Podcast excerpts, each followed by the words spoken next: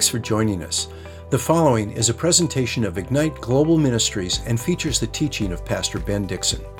Pastor Ben has a vision of strengthening the church to impact the world. He serves as lead pastor at Northwest Foursquare Church in Federal Way, Washington.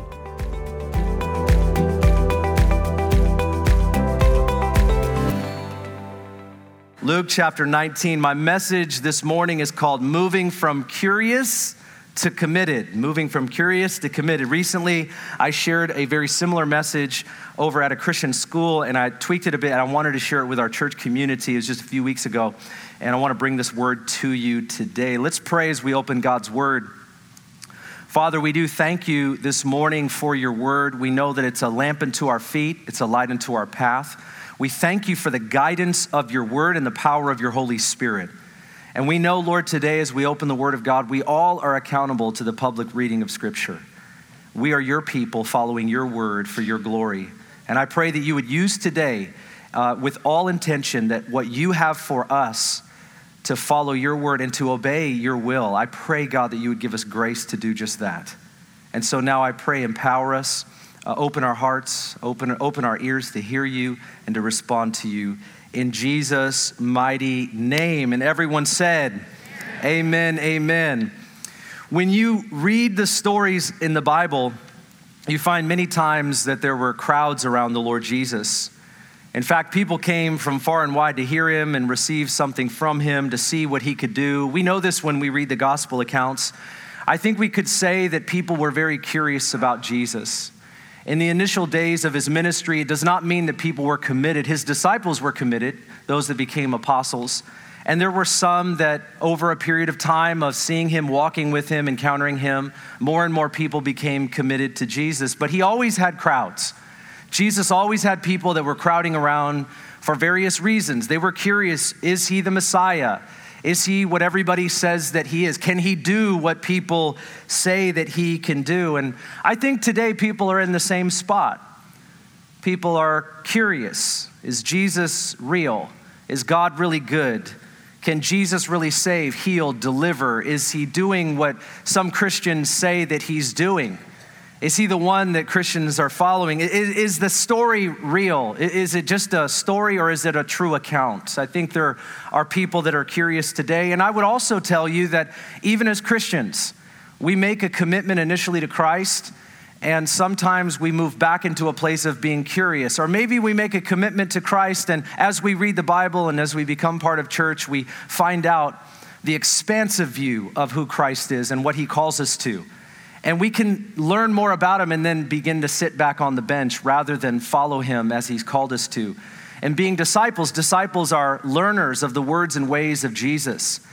And those of us that are following him, sometimes we can still become curious and sort of curious, meaning like we're eager to know, we're eager to learn, but we stay in that posture where it's like I'm really interested in Jesus, but I'm not necessarily committed to Jesus.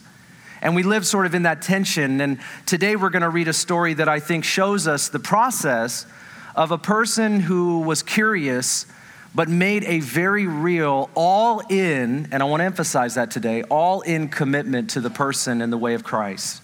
And I want to use this story to encourage us, to sharpen us, to remind us even that we too are called to living fully alive to Christ, all in for Him and nothing less. The context here for Luke chapter 19 is very important. Jesus and his disciples are entering into the city of Jericho, and right before they do, in Luke chapter 18, they meet this guy named Bartimaeus. Now, you probably heard the story of Bartimaeus. We call him blind Bartimaeus. And almost every gospel account talks about Bartimaeus. Bartimaeus is blind, and he's sitting there on the corner before they enter into the city. He hears that Jesus uh, Jesus of Nazareth is coming by. He's heard about Jesus. These are in the last sort of months or weeks, actually, of Jesus' ministry.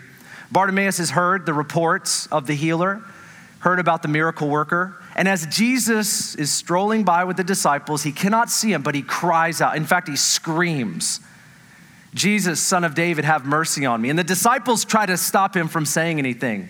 They try to shush him and silence him.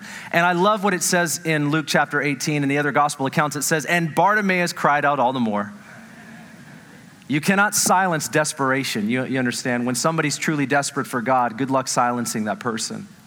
Good, good luck silencing uh, our own lives. When you're desperate for God, you move towards Him. And so Bartimaeus cries out, and Jesus says to the disciples, Stop what you're doing. This is my paraphrase. Stop what you're doing and bring him to me.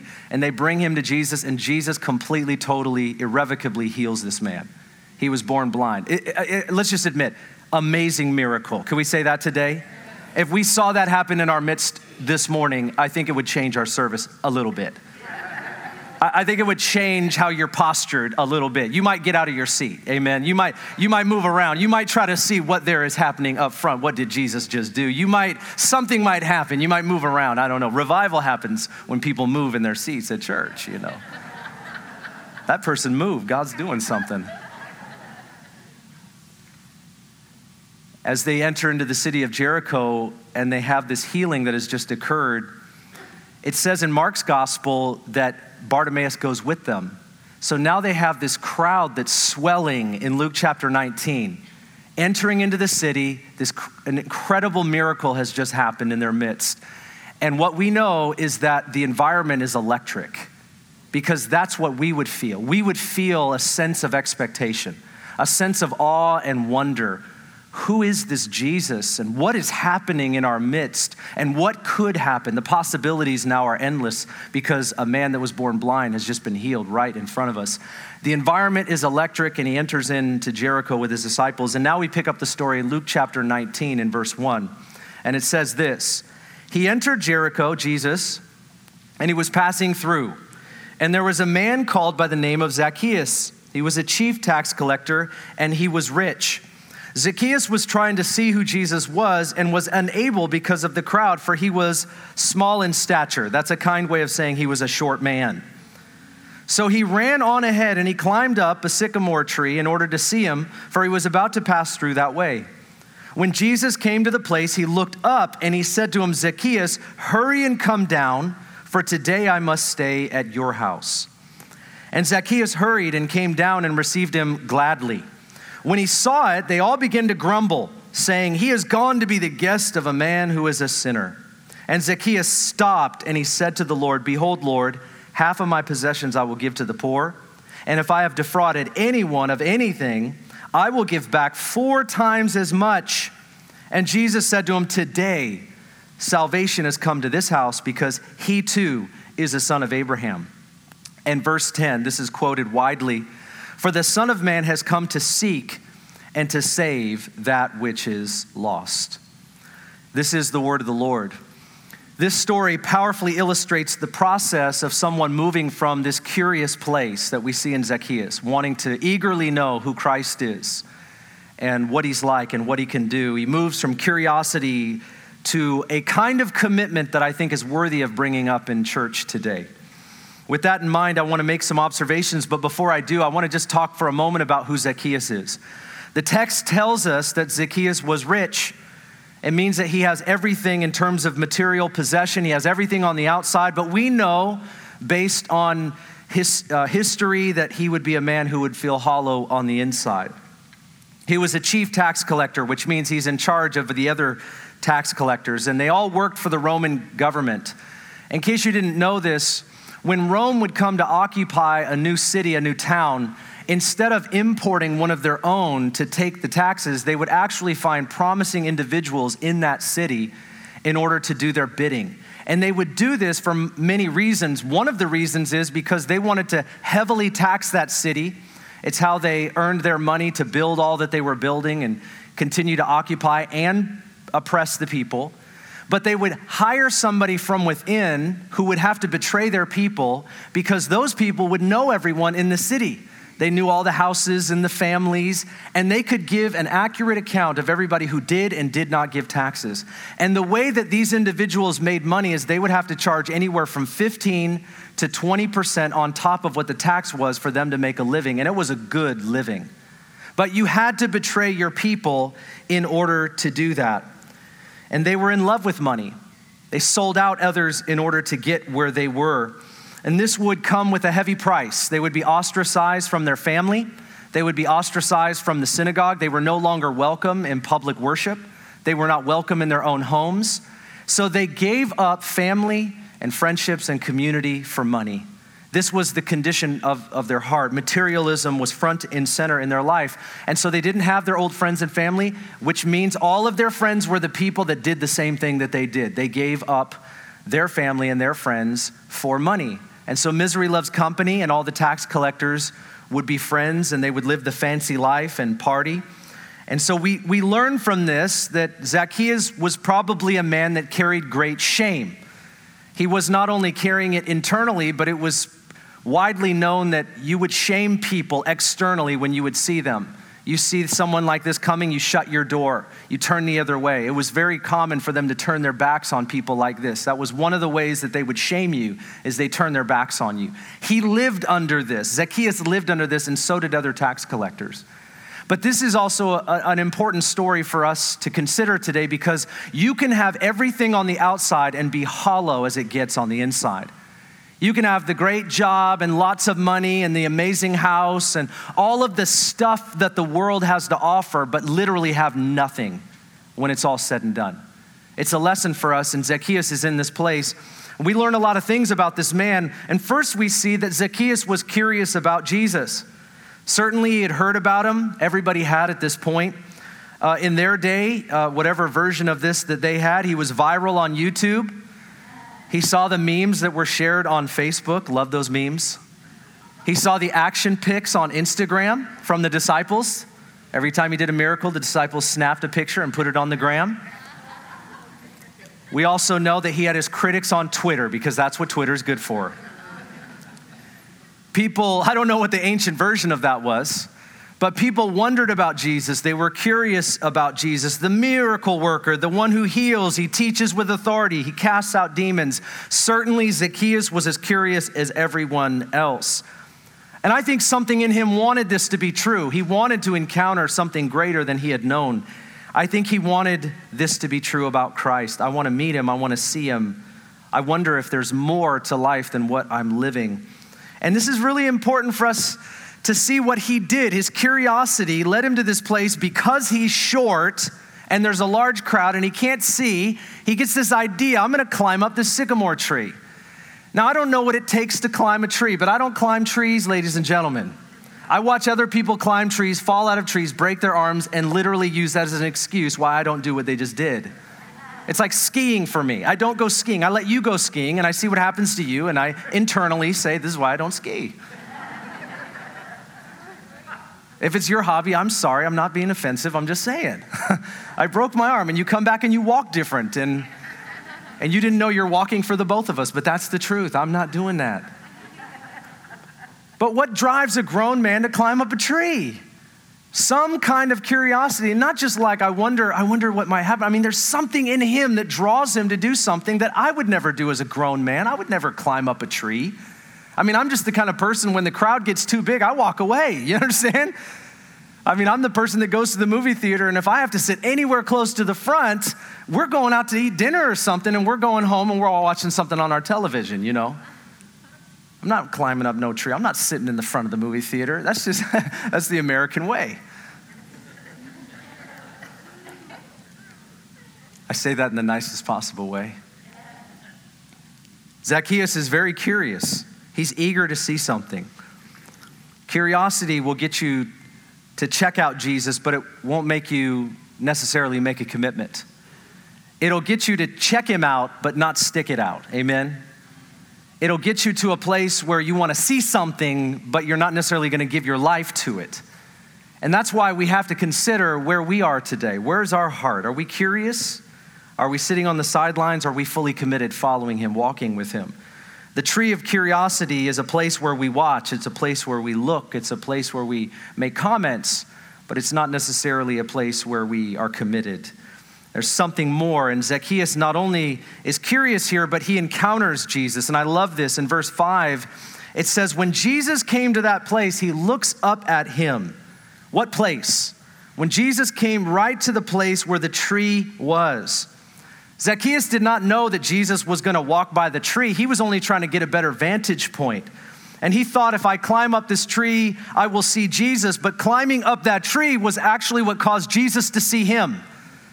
And sometimes we've got to realize this that the actions that we take, the steps that we make, are actually a divine setup in our lives for God to have an encounter with us. The Lord is orchestrating all kinds of things, should we see it in our lives, so that we would be further committed to Him. He knows what's going to happen. In fact, I was thinking about this. I wonder if that tree was specifically planted for this very moment right then. In God's foreknowledge, He saw this moment, He knew it was going to happen. And that tree, that, that tree was a seed at one point, and it was planted so that Zacchaeus could climb up it one day and that Jesus could stop at it and say what he said to him. Zacchaeus has an encounter with the Lord Jesus. He says to him, Come down from the tree, I must stay at your house. And all eyes are on him at this point. What's he gonna do when Jesus calls his name? And I think it's an important point for us today. What are we gonna do when Jesus calls our name? If we're here today and we've never made a commitment to Christ, Jesus is calling your name. Jesus is calling you into relationship. Being here is not a coincidence. Even for those of us online, you didn't just randomly come to this. It might feel that way. I don't think that tree was randomly there. It might seem like I happened upon, how many times have I heard that? I just happened to find this page. I just happened to be on this. I, I just happened to walk by and, and go into this church. How many of you have had these type of encounters? You just, it seems like you happen to maybe coincidentally just uh, find your way into a church. Not. Some of you, it might be that you just live close to this church and you drive by it every day, and somehow, some way, God is making a way in our lives. I'm not suggesting that He's coercing all of it, but I'm saying that He, he sees the future and He begins to work things after the counsel of His will. When Jesus calls our name, what do we do? How do we respond? Well, here's what Zacchaeus does it says that he climbs down quickly and he receives him gladly. He climbs down. I don't know if he did one of those like fly down the, the, the fire ladder. You know, I can just sort of imagine. He's so excited. He only wanted to see something, but now he's about to encounter someone. It says he receives him gladly. He came down from the curious observatory, and now he's having an encounter with the Lord Jesus Christ. There are moments in our life, and I'm, tell, I'm talking to even Christians today. There are moments in our life where Jesus Christ enters in and invites us into more. He calls us, He invites us, He challenges us, He provokes us into taking a step, and He's saying, I want you to move from this place of curiosity into more commitment. You say, Well, Ben, I'm already committed to Christ. There's more, friends. There's more. It's not about just an initial commitment, it's about an everyday surrender. Sometimes we find ourselves just watching when we need to be walking. We find ourselves being curious when we're supposed to be committed. I think this can minister, I'm and I'm taking a little liberty with the text today, and I know that, but I still think what I'm saying is true. I think we've got to move out of places of curiosity into full on commitment. Let me, let me just tell you the Bible knows nothing about a half hearted commitment to Christ, it knows nothing about that. You can't find it. The only place you can find a half hearted commitment to Christ is a place where people end up following their own way and it doesn't work out for them. I remember I was at a men's retreat one time and I was sitting with a guy at, at uh, lunch or dinner or dinner, or I don't remember what, what it was. I, he was eating, I wasn't, you know. If you ever go to like a mission trip with me or you ever go to like a retreat with me, you notice I pop out a protein bar in these times because I never know how food's going to settle on me, you know, so just don't judge me, all right? I, I like that's it bars and protein bars. That's how I move, that's how I work. And I'm sitting there probably eating my protein bar, and this, this guy's, I didn't, I didn't know him, and we're talking, and he's telling me all of his issues in life. And we all have problems, we all have issues, we all have difficulties in life that we're facing, every one of us. We're not strangers to that, and neither was he. And he's telling me all these things about his life, and I'm listening. I'm trying to be a good pastor. I'm listening, I'm hearing him out, I'm hearing his heart. But I always try to listen to the Lord because I think that's what we ought to do. Lord, is there something here that maybe he's missing and this is a divine setup and you want me to share something that's from your heart, not from my opinions, but from your heart? Is there something in your heart that's missing, a missing piece in the puzzle of his life? And as he's talking to me, I'm hearing him, I'm hearing him, I'm hearing the pain, the diff- all that stuff. And I just stop him. and I said, You know, following Jesus is all or nothing. And I sort of shocked myself because I don't, I don't think I've said that since, honestly. That's truth. I don't think I've said that since. I mean, I've certainly preached it, But I don't think I've personally said it to somebody like that randomly at the dinner table out of the blue while somebody's talking to me about the difficult stuff in their life. And I don't suggest it, honestly, I really don't. I recommend you move by the Spirit. If the Holy Spirit is telling you that, if it's your opinion, you need to, you know, we need to learn discretion and family members say zip of the lippa. I don't know if that's, that's uh, Holy Spirit gave me that or not, but whatever. I said, following Jesus is all or nothing. Broad is the road that leads to destruction, right? Narrow is the road that leads to life. Narrow. You know, I was, uh, you know, have you ever walked on a street called Broadway? There's usually not good stuff on Broadway. You, you understand that? You ever thought about that? The Broadway is usually got stuff there that you don't want, places you don't want to go to. Food for thought. Let's move on. Broad is the road. And I would tell you today that the Lord is constantly, relentlessly calling us into a full on, 100% all in life in Christ, 100% commitment. I'm gonna tell you, if we're gonna pray for revival and we're gonna pray that God revives our city, He's gonna start in the house of the Lord. And He is gonna relentlessly pursue us until we are 100% in, that there's no hesitation in us saying, I'm all in. If I ask you the question today, are you all in? Are you following Christ? Are you fully committed? If there's any hesitancy in, in you right now to answer that question, I'm not asking you if you're perfect. I'm not patronizing you. I'm not trying to qualify whose Christianity is better than others. That's not what we're talking about because He's the one that helps us. That's called sanctification. Every day of our life, He helps us walk with Him. He helps us to become more like Christ. But we have to be fully committed to Him if we are actually going to become like Christ.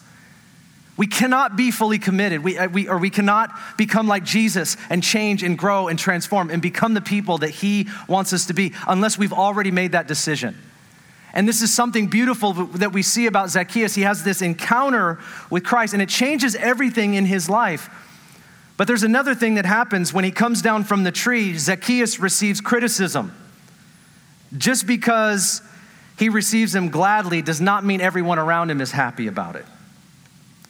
In verse 7, it says that people grumbled and they questioned Jesus. Why does he eat with a sinner? And let me tell you something when you decide to follow Christ and, and, and you continue to make those surrendered steps, Maybe it's the first one, but for the rest of us, for those of us that are Christians, we continue to make more and more committed steps in surrendering to Christ. Not everybody in our life is happy about that. Not everybody is rejoicing. I'm so glad that you are just this sold out, on fire Christian and you're so in love with Jesus. I'm very happy for you. I wish I could tell you that's the case, but no, criticism is part of what happens to us in, in our life. And I'll tell you, there's a lot of reasons for it. Some people don't want this grace to be true. I mean, Zacchaeus is a guy that cannot earn it and he doesn't deserve it. Does that sound like something that we all need? And the people that criticize Jesus for going to eat with him also need the grace that he's giving to him, but they just can't recognize it. And there's something inside of us as human beings that want to earn, that want to achieve and qualify ourselves being better than other people because grace blows our mind and it doesn't make sense. That all of us are truly on the receiving end of the grace of God in that we came home. Don't you love the word that came today? That all of us need to come home. And I'll tell you, we need to keep coming home. It's always about coming home, it's about staying home because the temptation is to leave. When times get tough or things get hard, it's to loosen our commitment. And that's true for all of us, but Jesus is better. He's always the better way. The broad way is not the better way, the narrow way is the best way. He, he receives cr- criticism. It's going to come for various reasons, but we have to be able to endure when times get hard and people don't understand what we're doing. And we don't want to be the type of Christian that are trying to beat down other people. That's not what we preach here. We're not better than, we've just have found somebody that is. I mean, we, we've found someone that's worth giving everything for. You know what I mean? I mean, eh, eh, you know what people are looking for in the world? They're looking to find something that is worth giving everything for. And those that have found Christ, that are on fire, that are in love with Him, what our confession is today is we have found something in God that is worth everything else. And I'm not ashamed. So let the criticism come. I don't love it, I don't want it, but when it comes, it is what it is. Friends, you know, you have family members, neighbors, coworkers. It's just how it is. And we stay in the place of being Christ like, following Him, loving Him, manifesting His character and His presence in our lives. We can either cower to the voice of others or become a voice to others. But it is a choice in staying in keeping with Christ, staying committed. We live to please the Lord. This is what life is about, no matter what other people say. So Zacchaeus receives criticism, but what's powerful about this story is that he doesn't only commit to just walking with him to his house. And by the way, Jesus wants to go to your house too. Jesus wants to go everywhere that you're going. He doesn't just walk with him to his house, but he makes a very sober and real commitment. It says this in, um, I think it is verse, verse 8, verse 7 or 8. He says, at this moment where they're walking along, the criticism is happening, and Zacchaeus stops and he turns around and he looks at the Lord and he says, Behold, Lord, half of my possessions I will give to the poor, and if I have defrauded anyone of anything, I will give back to them four times as much. He's making a statement, and, and it's interesting to me because this is what we call repentance. He's not just excited now, Jesus is with me. This is great. This is awesome. Everybody, Jesus is coming to my house. He's walking with his phone and he's posting a little picture back here with Jesus. Picking up rocks along the way that he can sell them later, you know. Jesus walked on that rock. 20 bucks. Does anybody think this dumb stuff of me? I'm sorry. I apologize. Squirrel. Half of what I have, I'll give to the poor. And he's a rich guy. He's a rich guy, so that's a lot. That's not like a guy that has 20 bucks to his name. Oh, here's 10, you know. It's like 10,000. He's got a lot of money. Half of what I have I'll give to the poor. And then he says, if I've defrauded anyone, and picture him in literally in this, in this place and in this time. And as he says, if I've defrauded anyone, well, some of those anyones are around him grumbling against him right there.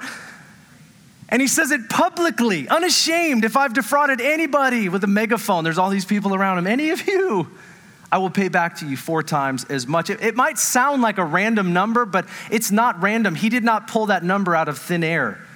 In fact, we read in the Mosaic Law, Leviticus, Leviticus chapter 6 and verse 1 through 7, it states that if a thief voluntarily confessed his crime, he had to restore what, what, was, what he took and he had to add a fifth to it. That's 20%. That's almost about the same amount of money that a tax collector would extort on top of the taxes they, they were to collect.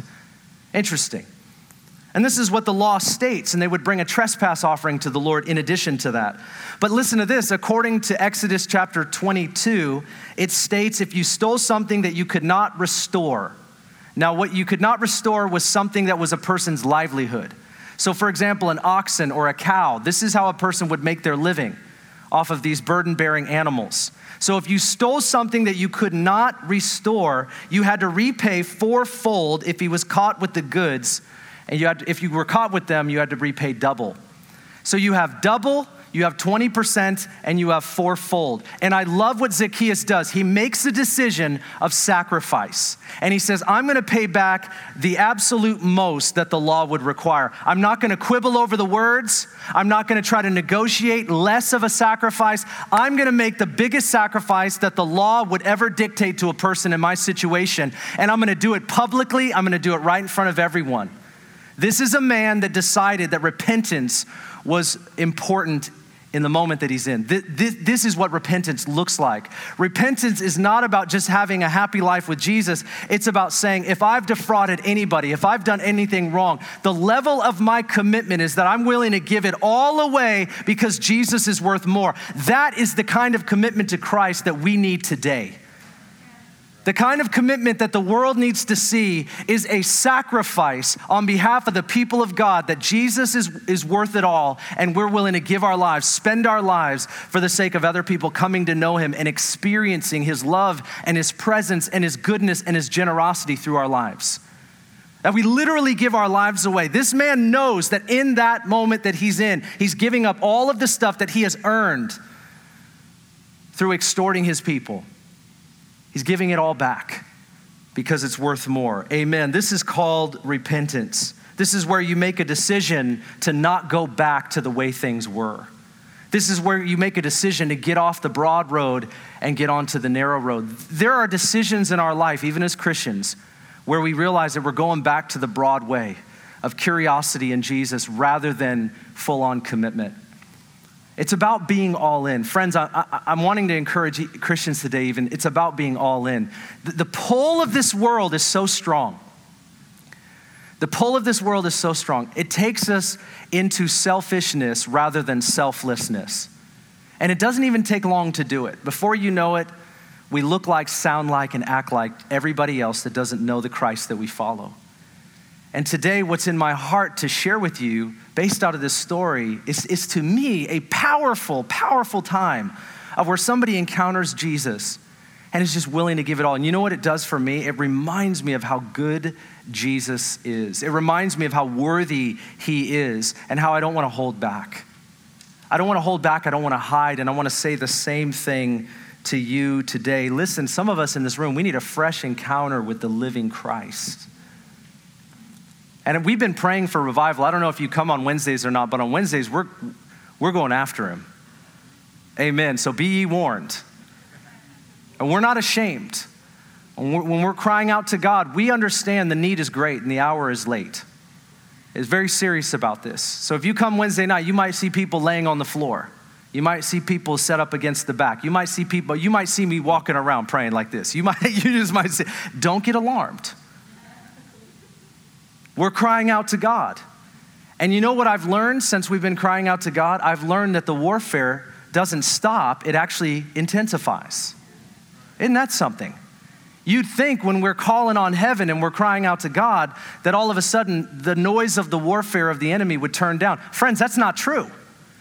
What happens is you all of a sudden become a target because you're no, you're no longer accepting casual Christianity. You know, the thing that doesn't change anybody, the thing that doesn't draw out sacrificial decisions from people that say, I'm a disciple of Jesus.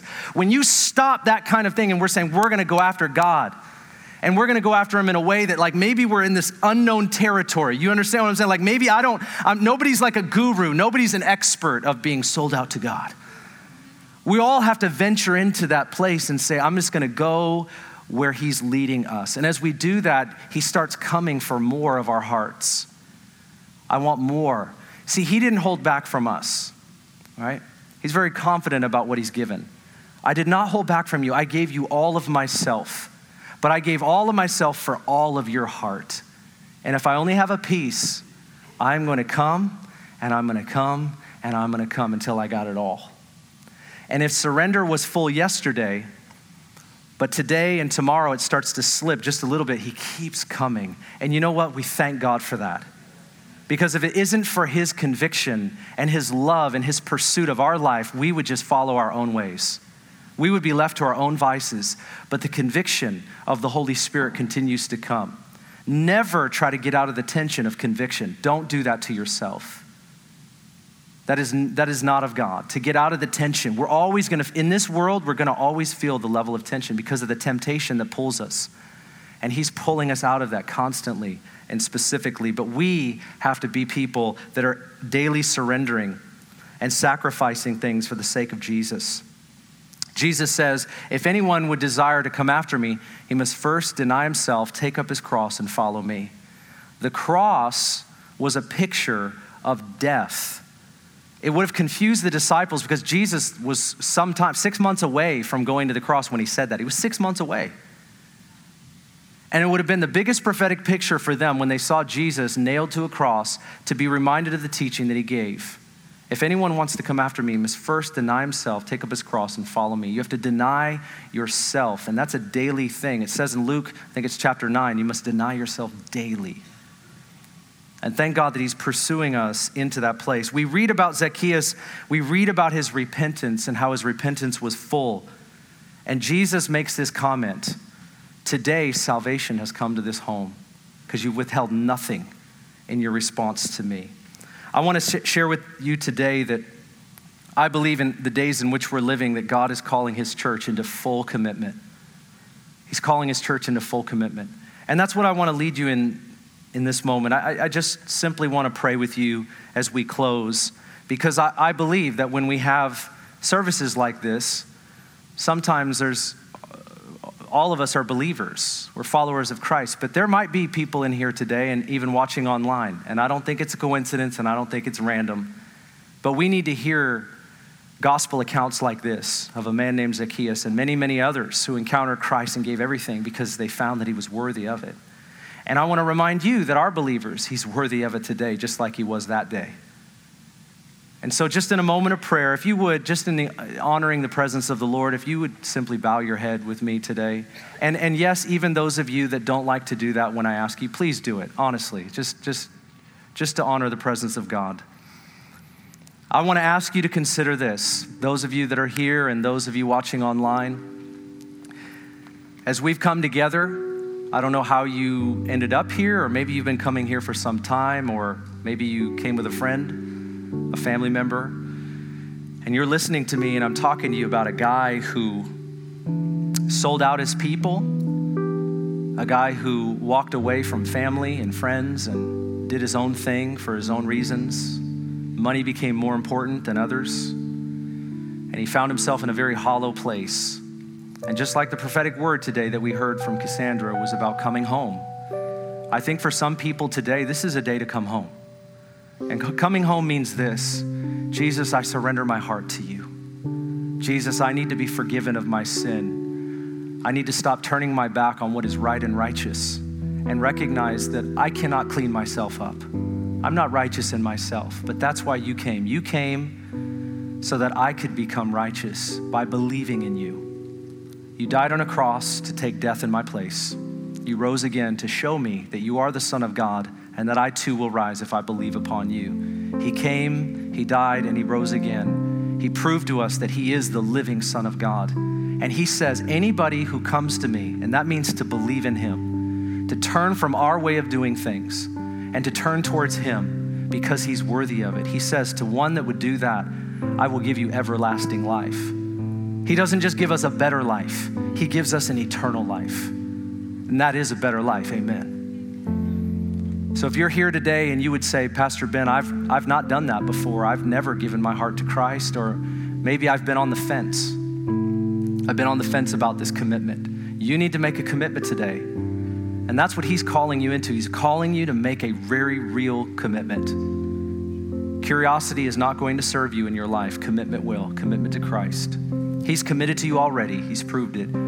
Are you committed to Him? And so, real quickly, I just want to ask you if that's you today, you hear what I'm saying and you know that it's you, and the Holy Spirit is touching your heart, drawing you to Christ, telling you today's your day, will you just raise your hand? You say, Ben, I, I need to commit to Christ. I need to make a real commitment to Jesus today. I'm just going to wait for a moment. If that's you, yeah, I see you.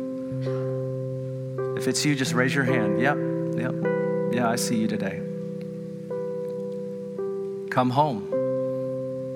And He's going to meet you where you are today. He's going to meet you right where you are. Come home. Thank you, Lord.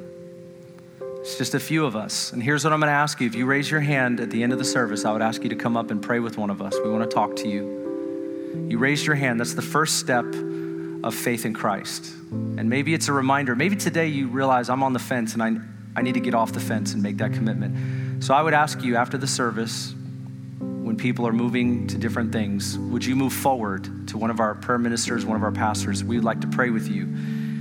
And it would be our privilege to do that. Now, for the rest of us, there's some in the room today, and I, I just want to call you to this place where you are a Christian, you do love the Lord, but you feel like you're on the fence. Like, Ben, I'm, I'm committed, but I'm kind of like, you know, I'm, I'm reluctant, I'm hesitant. I'm just going to tell you, being on the fence will not serve you you're just inviting all kinds of extra guilt and tension that is not from God, but it is, it is from the lack of a commitment, is what it's from. And so today, if you are a Christian, but you're living on the fence, maybe you got on the fence a couple years ago and you've just stayed there and you're stuck, and you need to do what Zacchaeus did. You need to repent. You need to say, God, you're worthy to you're worthy to follow with all of my life, no holding back, all in, all or nothing. And you can't say that today, but you can, you can as you respond to Him today. I want to give you that moment. Just now in the presence of the Lord, if you're saying, Ben, I'm a Christian, but I need to get off the fence today. I need to get off the fence and make that commitment to Christ and ask Him to give me grace to help me stay on this side of the fence where I'm following Him faithfully and I'm loving Him supremely and I'm after Him with all of my life. If that's you, will you raise your hand today? Just say, Today's the day of getting off the fence. Yeah, I see you. I'm just gonna give 10 seconds. Just go ahead and raise your hand. I'm off the fence. Jump off the fence by raising your hand. Thank you, Lord. Yeah. It's time to get off the fence. Don't hear me, hear him. Hear him today. Thank you, Lord. Yeah. I see your hands. We're going to pray. Will you stand today? Let's pray together. All of us need a fresh encounter with the Lord.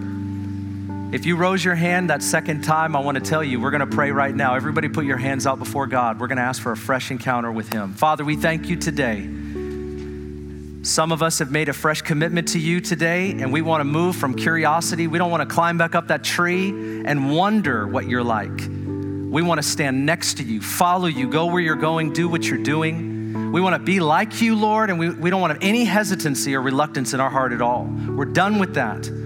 All in, and that's the decision of today. We come home and we ask you for the grace to stay home. Oh God, we pray that you would come among us in your healing and your revealing power. For you are good and you know how to keep us by your glory and your grace. And I pray for everybody who has risen their hand today making a commitment to you. I pray now that you would accompany them by your grace and that we could have a moment of prayer. May we receive a fresh encounter with you, a reminder of your love, a reminder of your grace, a reminder of who you are and what, you're, what you've done and what you're doing, that you are constantly coming after us, relentlessly pursuing us, and you don't take no for an answer.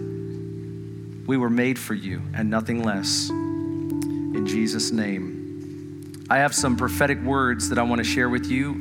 Um, this is just really simple. So if this is you, we're just going to pray this over you. As we worship, we want to listen to the Lord. We, we want to be a church that worships God. We want to be a church that receives a prophetic word that we heard from Cassandra today. We're a church that hears from the word of God, but we also are a church that believe in the power of the Holy Spirit to heal, to save, to deliver, to fill us, to flow through us, to touch the lives of other people. We're uncompromising in that. And so we listen to his voice. And before, uh, before I came up here, I was listening to the Holy Spirit, and here's what I believe I heard him say. I'm going to share this with you. I may not ask you to raise your hand and acknowledge this is you, but we, will be available for prayer in just a few moments, and we would love to agree with you in God for what He wants to do in your life. The first thing I heard was that somebody, this is the way I would describe it, you find yourself in a financial mess right now. That's just the word mess, is what I saw in my mind. You, you, you're in a financial mess, and you don't know how to exactly get your way out. And maybe you've tried before to get your way out, but you just feel like you don't know where to start and you don't want to just keep trying. But you're in a mess. And I want to say this to you today that the Lord wants to give you wisdom. He wants to give you wisdom so that you can open up this place that's been difficult for you, not only with Him, but also with somebody else that can be a guide for you. And I want to prophesy over you you need a guide. You need help to get out of the mess that you're in. And part of that is going to be humility on your part. You need to humble yourself. So I'm not asking you to raise your hand right here or come up front and tell us all what your problem is. But I don't want you to stay there. And it was on the Lord's heart today to tell you He can give you the wisdom to lead you out, but it's going to require more help. Just like when you go to the gym, some of us need a personal trainer to know what we're doing. You need somebody to help disciple you in this area. And I'm telling you, as you humble yourself, this is the word God will help you out and give you wisdom that you need. That's for you. That's for somebody today. 9 a.m. service. I didn't say that last night. I'm not saying that at the 11:30. Somebody in this room or watching. And then another person, there's a release of grace in your house that God wants to bring, a softening of hearts. There's a hardness that's that's come and you just seem to you can't get rid of it. You haven't been able to change it. God wants to bring In fact, let's pray right now. Lord, I just pray a softening in our homes the hearts have been getting a little harder, more tense, more irritation. And it's it's not unbearable, but it's become normal, and we break that culture right now in our homes right now. And it comes from the heart. So we thank you for a softening of hearts. In fact, somebody right now, your heart is just softening in the presence of God today. As you've been here, your heart is softening. So we speak that over you today. Humble yourself to the Lord. Watch Him soften your heart and change the culture of your home. Another person, you, your energy is sapped and uh, you just feel like you can't do anything. You, are living in constant fatigue. In fact, I will ask you to raise your hand. Constant fatigue, your energy is sapped. You just feel like you can't press past right now. If that's you, just raise your hand. We're going to pray in the name of Jesus. There's several in the room, okay? Pray. If, if you're watching, pray now. Thank you, Lord.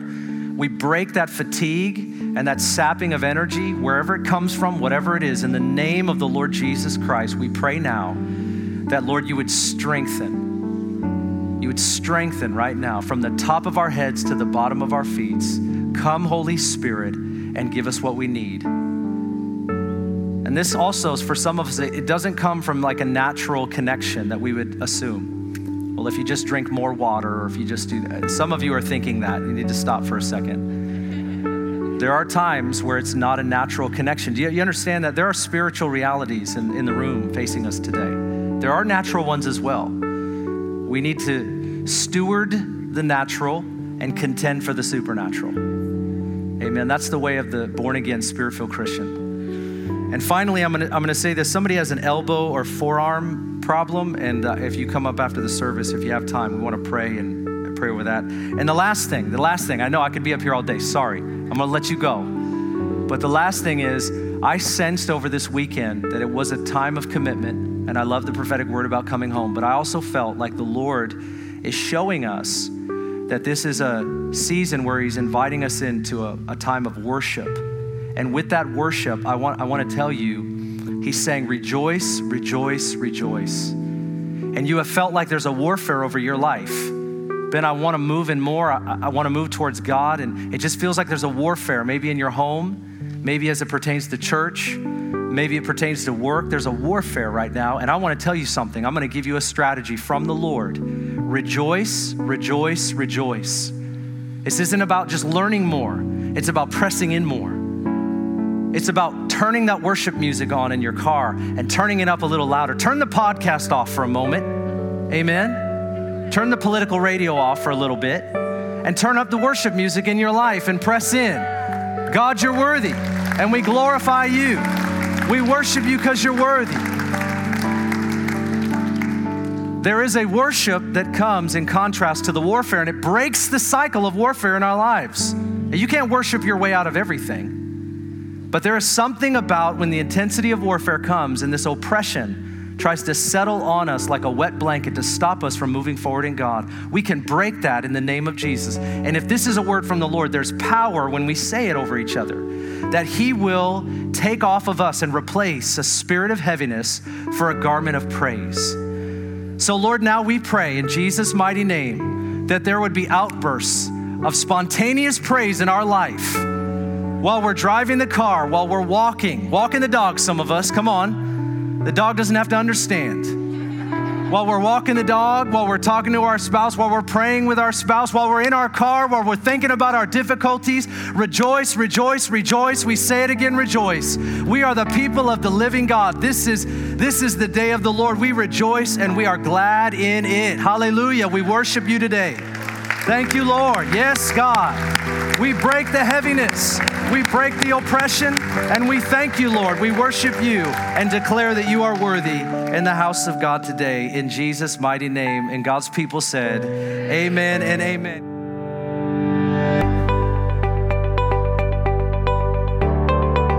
Thanks for listening. If you'd like more information about Ignite Global Ministries, please go to our website, igniteglobalministries.org. While there, check out our Immersion Discipleship School and the books Pastor Ben has written.